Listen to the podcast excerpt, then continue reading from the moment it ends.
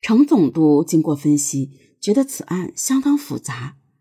若佣人李小妹所言属实，李秀姑在两宅之间的园子里被人劫持，那么尸体为何会在李永贵家的东院里？如果李秀姑真的是自杀，县令张梦兰怎能在验尸时发现胸部还有一处刀伤，而原始记录上却只写了一处？为了搞清楚这个问题，程总督决定开棺验尸。重新查证李秀姑的死因。李秀姑的棺材很快被挖出，重新验尸的结果显示，李秀姑的前身果然有两处刀伤，一处在胸窝，从手法上来看是生前被人插入，刺透了心脏；另外一刀位置偏下，从手法上来看是死后被人插入的。李秀姑的脖子上还有明显的绳索勒痕。这个情况与李小妹所说的情况相当吻合。程总督将当初的行书高光押解上来，问他为何把两处刀伤写成一处。高光见此事惊动了总督大人，甚至连道光皇帝都御笔朱批了，因此吓得浑身发抖。程总督下令将高光一顿杖责，二十大板还未打完。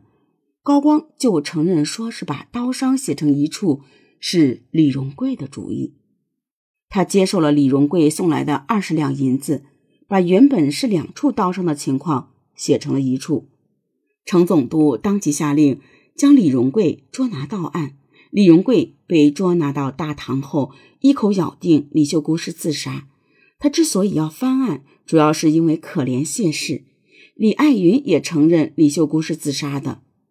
他之所以贿赂高光改写验尸报告，就是害怕谢氏被张县令屈打成招。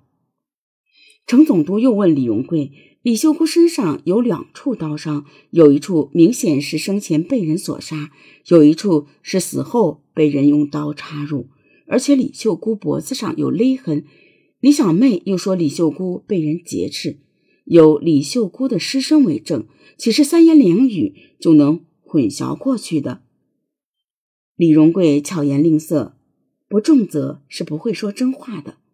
程总督见李荣贵嘴硬，又让其与高光对峙，又对二人进行严厉杖责。经过对李荣贵、李爱云、谢氏和高光反复拷问，又调查走访了多个证人之后，程总督终于查清了这起离奇案件的真相。原来呢。李家老二李延贵病死之后，李荣贵就和谢氏勾搭上了。一天傍晚，李秀姑发现了伯父李荣贵与继母谢氏在房中偷偷摸摸嬉笑作乐。李秀姑怀疑伯父与谢氏有染，于是便到小妾黄氏的房中诉说了这件事情。李秀姑气得脸色发青，她说：“一定要去家族中揭露这件丑事，把谢氏。”赶出李家大门，李秀姑正在气头上，说话声音很高。碰巧李荣贵的二儿子李雄走到窗外，把李秀姑的抱怨话听得一清二楚。李雄呢，向其父李荣贵报告了此事。李荣贵听到后恼羞成怒。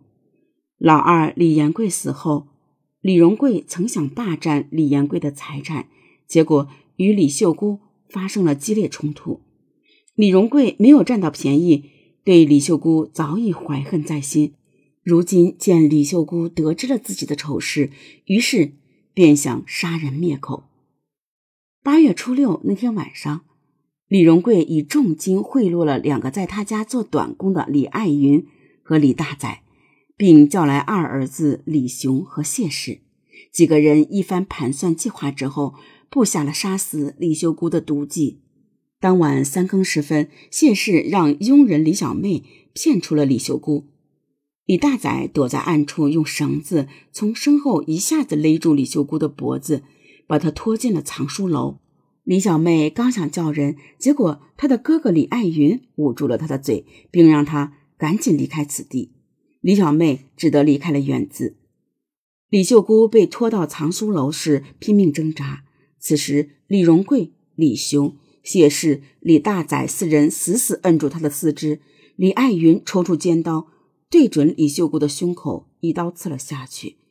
尖刀刺穿了李秀姑的心脏，李秀姑当场身亡。李荣贵等五人联手杀死侄女李秀姑后，李荣贵推想东院老三李永贵家的大门肯定没关，于是呢，便把尸体悄悄抬回东院去。尸体抬回东院的屋檐下之后，李大宰又潜入屋中，偷走了李秀姑平时用来防身的尖刀，用这把尖刀插入李秀姑的尸体上，并把李秀姑的双手放在刀把上。做出李秀姑自杀的假象，佣人李小妹知道此案真相，于是被逼迫的神志失常，最后又被逼着嫁出了李家去。李荣贵呀，真是一个狠毒的人，他的如意算盘打得很响。如此一来，他既能让人们认为李秀姑是自杀的，又可以把祸水引到老三李永贵身上去。老三李永贵若因此牵连被捕下狱，李家这偌大的家业最后都归了他一人所有，真是一石三鸟的妙计呀！可是李荣贵千算万算，却没有算准的是，由于当时天黑，李大宰在下刀时又心慌意乱，所以在李秀姑腹部下方匆忙乱扎了一刀就跑了，由此就出现了两个刀口。张梦兰县令以此为据，得出了李秀姑被杀的结论。后来，由于李永贵家的婢女冬梅指认谢氏被捕入狱，谢氏在狱中乱咬黄氏是他的帮凶，于是张县令把谢氏和黄氏通通抓捕，并按律判处斩首之刑。谢氏被捕入狱，李荣贵心慌意乱，他担心谢氏会供出自己来。于是便想方设法营救谢氏。李荣贵先是花重金贿赂了刑书高光，让其改写了刑书记录，为否定张梦兰县令的推断埋下伏笔。随后，他又买通狱卒，让谢氏翻供，诬陷张梦兰县令严刑逼供，屈打成招。李荣贵这一招相当狠，结果张梦兰县令被革职，案件被重新审理。李荣贵机关算尽，但他没想到的是，此事闹得太大，最后连道光皇帝也不得不朱批总督重审此案。在福建总督程祖洛的督办之下，真相很快就被查了出来。李荣贵心狠手辣，聪明反被聪明误，最终难逃法网，只得交代了杀人的罪行。李荣贵真是心狠。他与二弟的妻子私通，又谋夺其家产，在被李秀姑知道奸情后，竟然勾结谢氏、李爱云、李大宰、李雄、高光等人合谋害死了李秀姑。害死李秀姑后呢，又将尸体送到李永贵家，造成李秀姑自杀的假象。